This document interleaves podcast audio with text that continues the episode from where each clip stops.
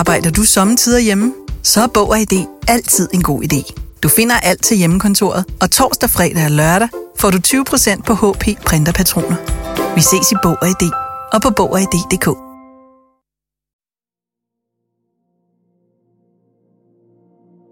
I 2020 sidder der en mand i det danske statsfængsel i Vridsløse Lille.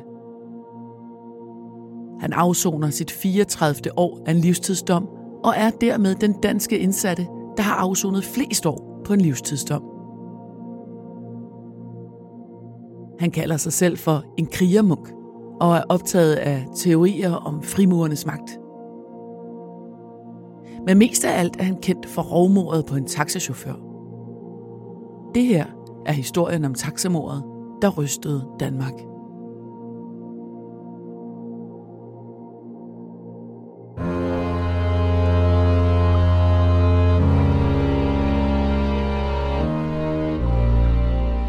Du lytter til Mor i Nord. En podcastserie om nogle af de mest opsigtsvækkende drabsager fra Norden.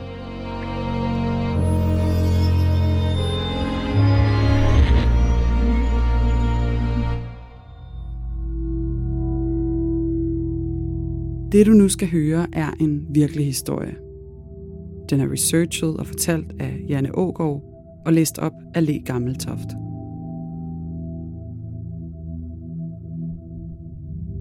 Det her er en genfortælling af sagens fakta, som de har været gengivet i andre medier. Nogle detaljer er udeladt, ligesom vi her afholder os fra at tage stilling. Det har retssystemet gjort. Men du skal være forberedt på, at det kan være voldsomt at lytte til. Ikke mindst fordi det handler om rigtige menneskers liv og død.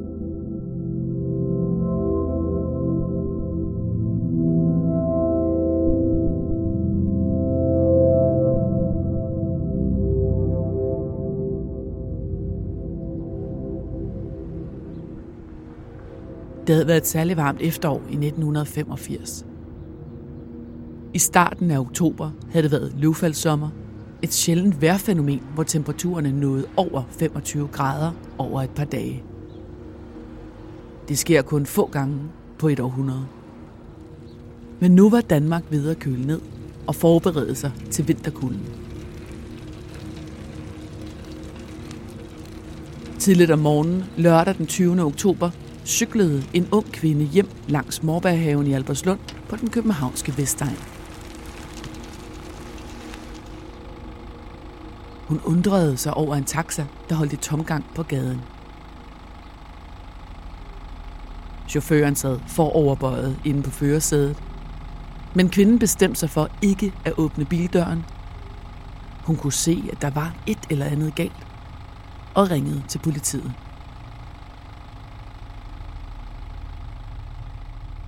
I vogn 329 sad den 49-årige taxachauffør Kurt Gorn Larsen. Eller rettere, livet af ham. For Kurt var død, dræbt af et skud i hovedet og såret af et andet i hoften. Et skud havde misset ham og gået igennem sideruden. Skuddene var affyret på klodshold med en pistol kaliber 22, altså et ganske lille våben. Vestegnens politi stod med en drabsag. Det var første gang i Danmark, at en taxachauffør var blevet dræbt på jobbet. Et ramaskrig rejste sig over mordet på pastoren, som den vældige og milde Kurt blev kaldt af de andre taxachauffører.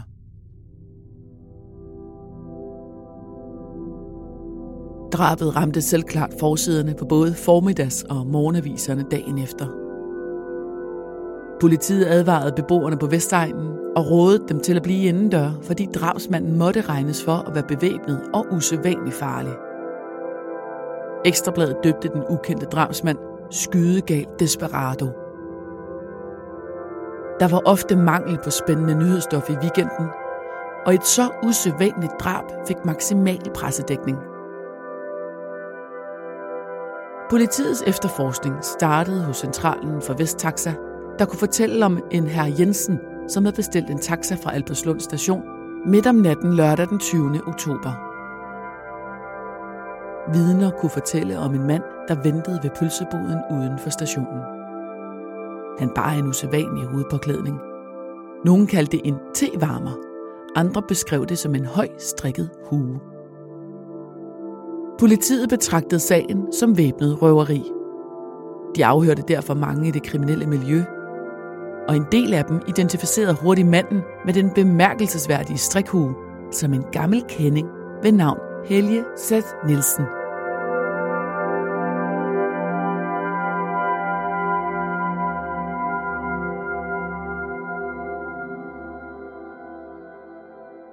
Helge Seth Nielsen blev født den 26. maj 1955 i forstaden Albertslund. Dengang var Albertslund en ny og grøn forstad til København, hvor mange storbyfamilier flyttede ud. Der var lys og luft mellem rækkehusene, der på det tidspunkt havde omkring 3.000 indbyggere. Men bydelen voksede med mange etagebyggerier i beton, pladsen blev mere trang, og miljøet blev med tiden præget af sociale problemer. Helge Seth var familiens mellemste barn. Han var den eneste dreng mellem sin store lillesøster, og børnene var alle tre født med et års mellemrum. Moren, Sofie, var fra Grønland, mens faren, Torvald, var etnisk dansk. Forældrene havde mødt hinanden i Nuuk, det man dengang kaldte Godthåb, som var Grønlands største by. Torvald Nielsen var jernstøber og arbejdede i Godthåb i fire år. Her mødte han den jævnaldrende Sofie Begitte Sætsen, der kom fra en grønlandsk fangerfamilie. De blev gift der, og året efter flyttede de til Danmark, hvor Torvald fik sig et andet arbejde. Deres børn voksede op i et kærligt, stabilt hjem. Men Torvald var en fraværende far, både på grund af sit arbejde og sin store interesse for at spille billard. Sofie var alene om opdragelsen af de tre små og fik et job som rengøringsdame på en småkagefabrik. En af Helges søstre kaldte ham for en sød og glad dreng. Der blev ikke sat mange grænser for ham. I modsætning til sine søstre havde han ikke nogen pligter derhjemme. Som 12-årig kom Helge svært til skade, da han stjal noget fyrværkeri fra en bil. Hans egen tændte pibe røg ned i lommen med kanonslag, der gik af.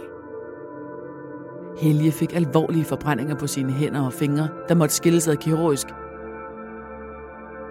Allerede som barn udviklede Helge angst. Han havde katastrofetanker og følte, at de døde var omkring ham. Han gik som sine søskende på vridsløse lille skole, men hans skoletid var alt andet end lykkelig. Han kunne ikke lide autoriteter. Han var lille af statur, nærmest splejset. Han blev indimellem drillet, og han fik tilnavnet Grønlænder Helge. Efter en episode, hvor Helge slog en af sine lærere i hovedet med en bog efter en diskussion i klasseværelset, blev han bortvist fra folkeskolen. Den bare 13-årige Helge brugte derefter tiden i det store indkøbscenter, Albertslundcentret. Her hang han ud i løbet af dagen, røg hash og rapsede for butikkerne. Der gik ikke lang tid, før han skiftede fra hash til LSD, og hans kriminalitet eskalerede til biltyveri og indbrud. Der var ikke mange grænser for teenageren, der droppede sit danske fornavn Helge og i stedet tog sin grønlandske bedstefars navn Seth.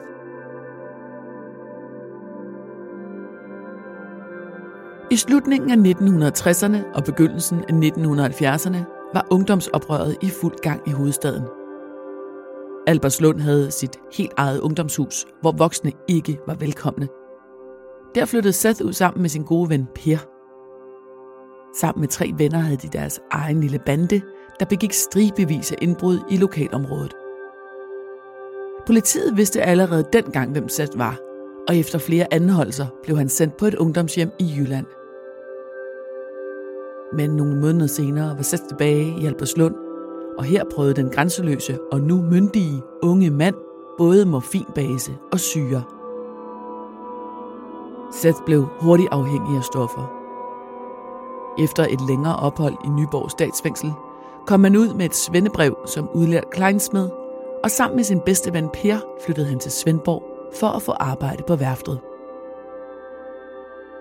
Men på Sydfyn genoptog han sin tidligere livsstil og blev uofficielt Danmarksmester i indbrud. Nu kunne han bruge sin viden som kleinsmed til at begå indbrud.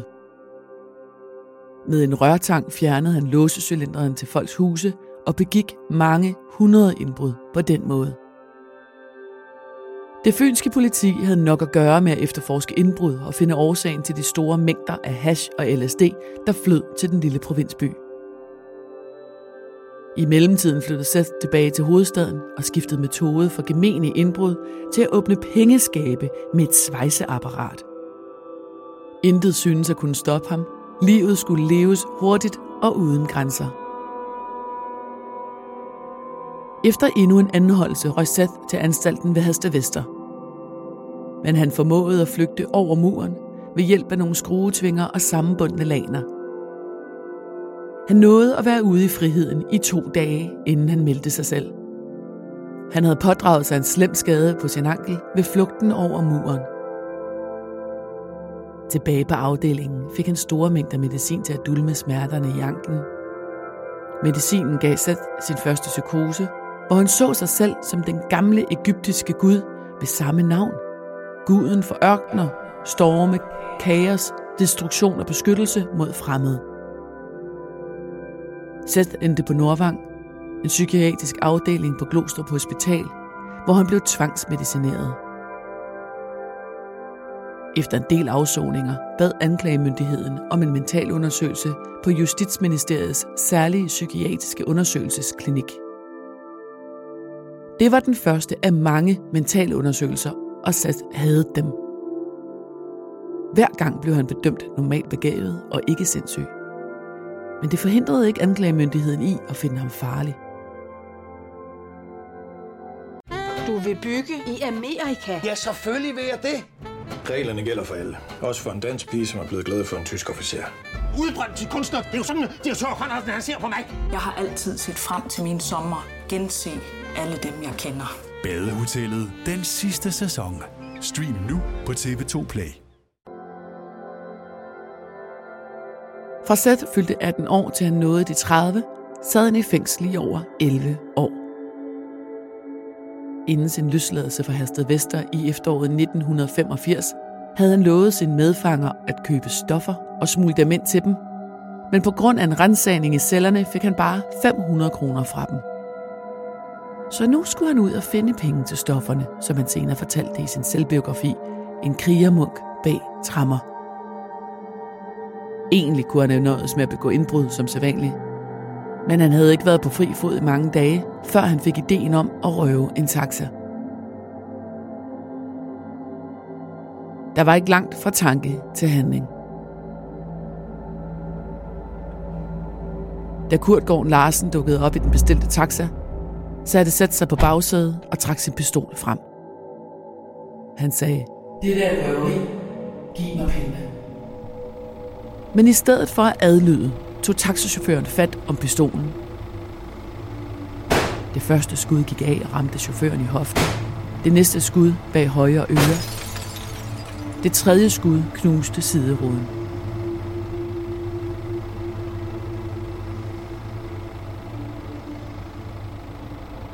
Kurt sang sammen over rettet og var død. I nogle sekunder sad Seth urørlig på bagsædet. Det havde ikke været meningen.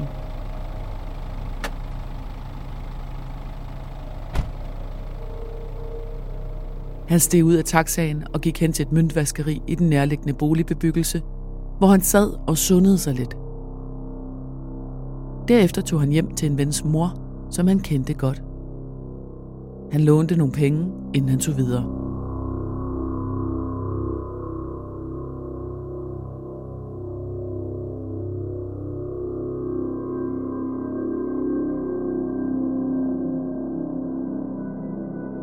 Politiets efterforskere talte med personer fra det kriminelle miljø i lokalområdet og fandt ud af, at Seth havde skudt mod nogle gadelamper nogle uger før på Trippendalsvej. Politiinspektør Kai Hermann sendte et hold betjente ud for at finkæmme vejen for at finde en patron. Og det havde heldet med sig. Der blev fundet et patronhylster, der ved en ballistisk undersøgelse viste sig at matche et hylster fundet i taxaen.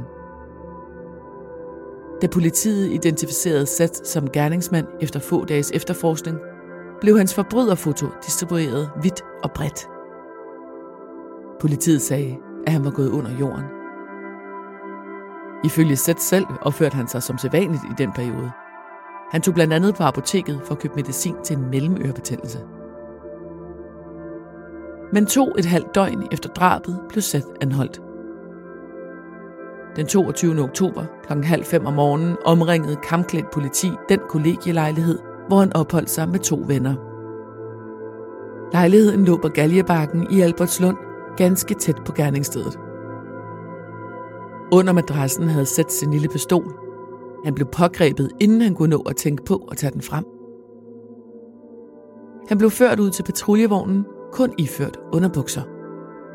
Foran opgangen havde der samlet sig en del beboere og nysgerrige, og der blev råbt ukvemsord efter sæt, mens han blev ført ud. Det samme gentog sig senere på dagen foran retten i Glostrup.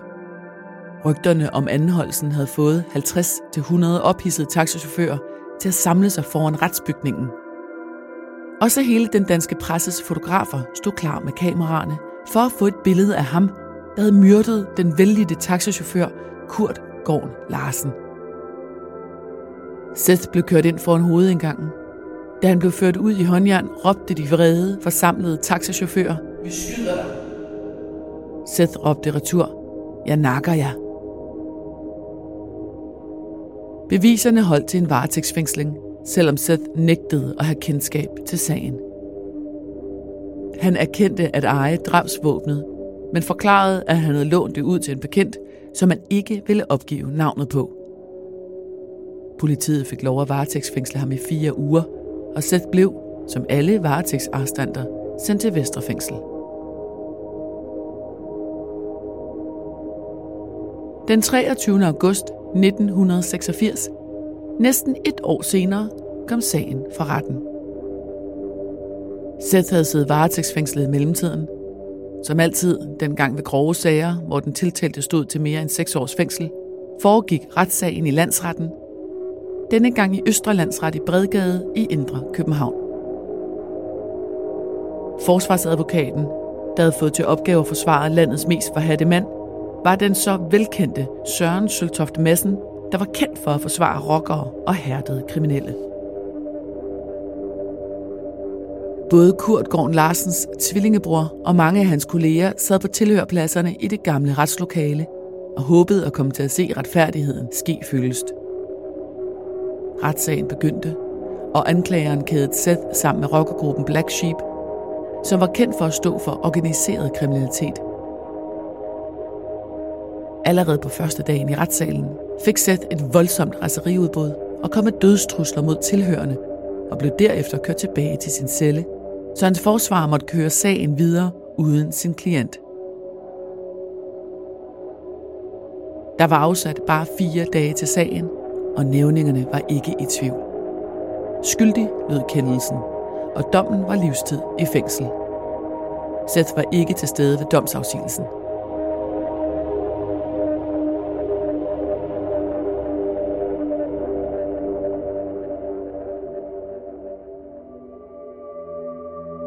Fængsel på livstid betragtes som landets strengeste straf og er som udgangspunkt en dom, der betyder fængsel resten af livet. Man skal i princippet benådes af dronningen, men man kan søge om prøveløsladelse af Kriminalforsorgen efter 12 års afsoning. Hvis den afvises, kan man indbringe en prøveløsladelse for retten igen ved afsoningens 14. år. Inden da skal retslægerådet spørges, hvorvidt den indsatte stadig er til fare for samfundet. På den baggrund ender nogle fanger med at tilbringe flere årtier bag trammer. Den, der har afsonet den længste livstidsdom i Danmark, var den firedobbelte politimorder Palle Sørensen, og derefter følger Naum Konevski, der i 1984 likviderede to unge mænd på Amager. Det er begge sager, vi har haft med i tidligere episoder af denne podcast, episode 22 og episode 30. Seth Setsen kommer med i dette trækløver af indsatte, der har afsonet 30 år eller mere. Det var en forholdsvis hård straf, Seth fik. Ofte skulle der flere drab eller et seksuelt motiv bag en så hård fængselsdom. Men der var ingen tvivl om, at retten anså den 31-årige Seth som en farlig vaneforbryder. Han røg fra fængsel til fængsel og prøvede både at afzone i Nyborg, hvor han sad på samme gang som Palle Sørensen, og senere Horsens statsfængsel, hvor mange af de indsatte fra rockergruppen Hells Angels var. Først efter 26 års afsoning fik han sin første ledsagede udgang. Det var i 2012, hvor han brugte fire timer under ledsagelse af fire fængselsfunktionærer på først at besøge sin mor på plejehjem, og derefter sin søster, der boede i Albertslund. Det var første gang, han så sin mor siden 1985. Samme år døde Sæts far, Torvald Nielsen, og Sæt fik udgang til at deltage i begravelsen.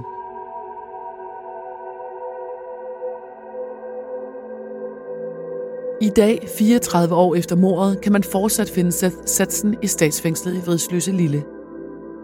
Han nægter at deltage i flere mentalundersøgelser, og Retslægerådet bedømmer, at der er fortsat risiko for personfarlig adfærd, hvis han bliver prøveløsladt. Afgørelsen blev afsagt i Københavns Byret i 2018 og stadfæstet af Østrelandsret samme år. Siden han begyndte at afzone sin dom i 1986, har Danmark haft seks forskellige statsminister og er blevet et ganske andet land. Den seneste mentalundersøgelse, som er næsten 10 år gammel, konkluderede, at Seth ikke var psykopat. Og på trods af sin forkærlighed for konspirationsteorier, er han heller ikke paranoid. Men Kriminalforsorgen vurderede med rettens opbakning, at der på baggrund af Sats personlighed, tidligere kriminalitet, nuværende medicinmisbrug og mangel på samarbejdsvilje ville være belæg for personfarlig adfærd. Under sin afsoning er Seth blevet gammel. Han har fået utallige tatoveringer, været involveret i knivoverfald, hashsalg, ulovlig besiddelse af mobiltelefoner og konflikter med fængselsbetjente, også med den journalist, han skrev sin selvbiografi sammen med i 2014. Bogen var en blanding af erindringer fra et liv i fængsel – kombineret med Sets yndlingstese, nemlig at frimurerne styrer hele verden. Den endte med at blive udgivet efter en lang og problematisk tilblivelse med denne note fra forlaget. Arbejdet med denne biografi har ikke været problemfrit. Samarbejdet mellem forfatteren, der var sat til at skrive bogen, og Seth Setsen gik så meget hårdknude, at det reelt ophørte. Uenigheden gik først og fremmest på, hvor meget plads frimurerne Mars og Venus skulle have i forhold til begivenhederne vedrørende Sets liv.